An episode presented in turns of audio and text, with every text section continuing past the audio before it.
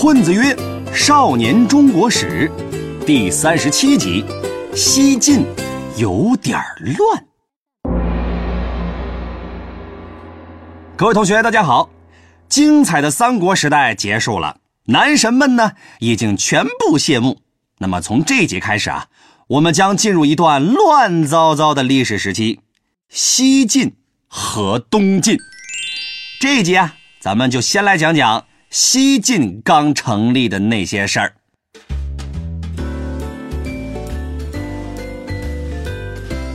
话说呀，这个晋武帝司马炎啊，统一三国之后呢，国家历经一百多年的战乱，早已经变得不像个样子了。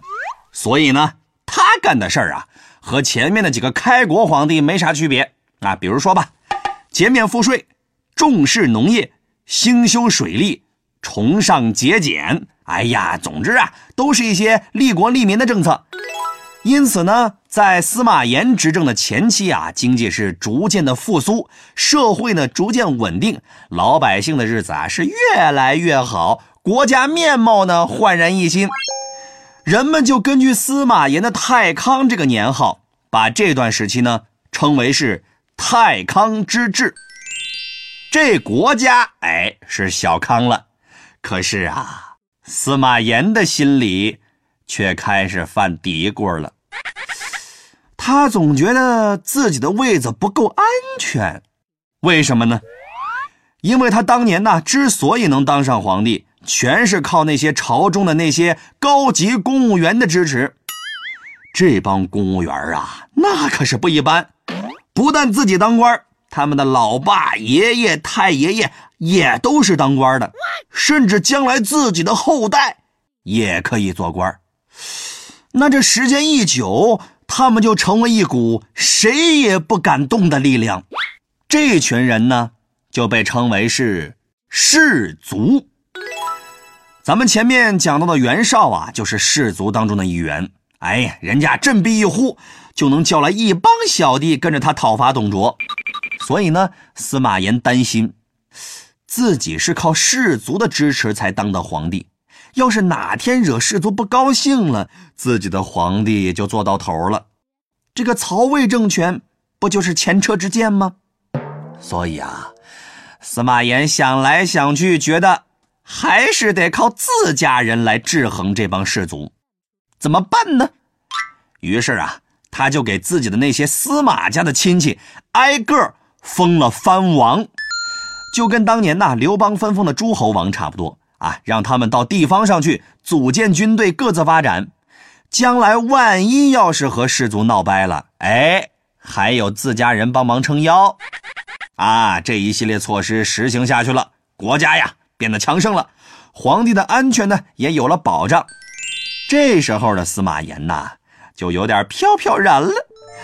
之前呢，他号召大家节俭过日子啊，如今大家吃饱了喝足了，兜里也有钱了。就开始相互炫富，特别是那些有钱的士族，为了炫富啊，还办起了比赛。司马炎呢，不但不制止，还暗中出钱赞助参赛者。所以啊，这整个国家都弥漫着一股铜锈的味道。与此同时呢，地方上的藩王趁中央没有功夫搭理的时候，便开始疯狂的扩张地盘，权力呀也是越来越大。一场皇室危机，眼看着就要爆发了。而且呀，司马炎还有一个重大的失误，那就是选错了接班人。这个司马炎的大儿子呢，早早的夭折了，于是二儿子司马衷就成了年龄最大的皇子，而且呀，还是皇后所生。那么按理说呢？他是应该接班的，对吧？但是啊，司马炎很不放心，因为这个司马衷的智商呢有点问题。哎，说的难听一点啊，就是这个孩子啊脑子有问题。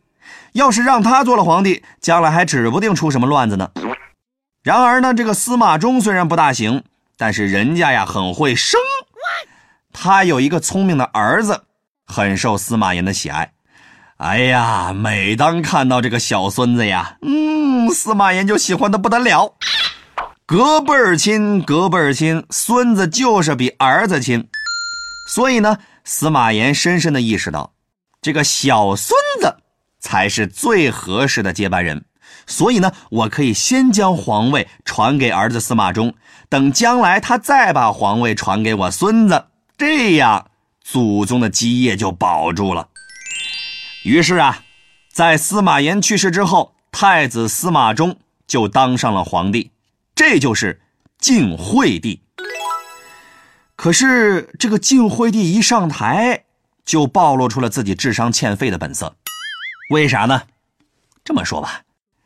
有一年呢，国家闹灾荒，老百姓啊都吃不上饭。大臣们呢把这件事儿报告给了晋惠帝之后，他马上反问了一句：“既然吃不上饭，那为啥不吃肉粥呢？”大哥呀，饭都吃不上了，去哪儿找肉吃啊？能说出这种话的人，智商啊基本就告别正常人了。可是这个人呢，偏偏还是一国之主，那这个国家还能好吗？更可怕的是，在这个很傻很天真的皇帝身边啊，还藏着一颗定时炸弹。他呢，就是晋惠帝的皇后贾南风。晋惠帝的智商呢有问题，贾南风却聪明的很。等老公一当上皇帝，贾南风这颗定时炸弹便开始爆炸了。首先，他害死了太后和辅佐皇帝的外戚大臣；其次，他接连扫除了朝中的司马家族势力，从而得以独揽大权。那么，干完这些坏事之后呢？贾南风就开始担心了。哎呀，我杀了那么多司马家的人，太子又不是我生的。等到他一登基，我肯定没有好果子吃。于是呢，他又以谋反的罪名害死了太子，也就是司马炎很欣赏的那个孙子啊，也是晋惠帝唯一的儿子。哎呀，你想想，太子都敢杀，那整个司马家族啊就炸锅了。方王里有一个叫做司马伦的，对一个白痴当皇帝本来就有意见。贾南风这么做，正好给了他出兵的机会。于是啊，他给贾南风安了一个谋害太子的罪名，带着人杀进中央，抓住贾南风，把他给杀了。然而呢，除掉皇后贾南风啊，并不是他的最终目的。之后呢，他又把晋惠帝关了起来，自己当上了皇帝。其他的藩王啊，听说这个司马伦自立为帝，哎，当然是不能善罢甘休。立刻开始起兵讨伐，没多久，司马伦自己也领了便当了。新上台的司马氏有了司马伦的教训呐，这次并没有称帝，而是重新的赢回了晋惠帝，但是将大权牢牢的掌握在自己手中。那么这样一来呢，其他的藩王啊就更加的不满了。哎呀，都是司马家的人，凭什么你来当后台老板？所以从那以后，西晋的朝廷呢就变成了一个戏台，晋惠帝作为万年的配角，只挂着皇帝的虚名，而掌权的司马氏呢，一个接一个的换，一会儿司马 A 干掉了司马 B，一会儿司马 C 和司马 D 联合干掉了司马 E，总之啊，就是一群司马 A B C D E F G 来回的这么撕，从贾南风专权。到后来，这些藩王争夺实权，前前后后参与这场皇室内乱的司马主要有八个，所以呢，人们就把这段时期啊叫做八王之乱。就这么乱了几年之后呢，晋惠帝终于在某一天因为食物中毒领了便当了，结束了自己稀里糊涂的一生。据说呀，毒死他的人还是一个叫做司马越的自家人。晋惠帝去世之后，他的弟弟司马志接班继位，这就是晋怀帝。而他呢，依然没有摆脱吉祥物的命运，由司马越代替他执掌朝政。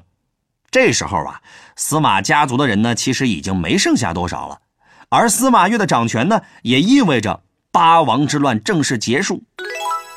八王之乱呢，前后共持续了十六年。这段时期呢，中央啊乱的是一团糟，根本没有功夫去管理国家。再加上常年的战乱影响，使得刚刚建国的西晋呢，就走上了下坡路。更糟糕的是，周围的少数民族啊，也在这个时候蠢蠢欲动，开始了蓄谋已久的扩张计划。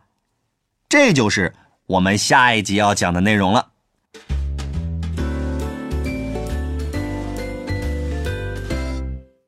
好了，我们总结一下这集的内容。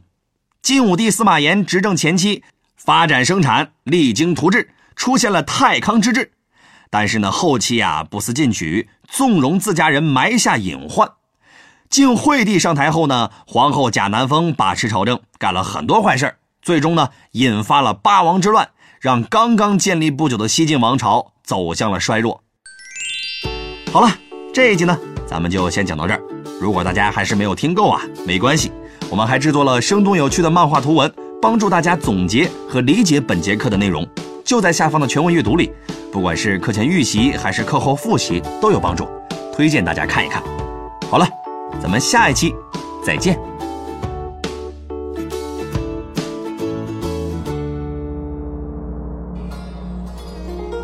尧舜禹夏商周，春秋战国大乱斗。一个秦，两个汉，三国英雄点个赞。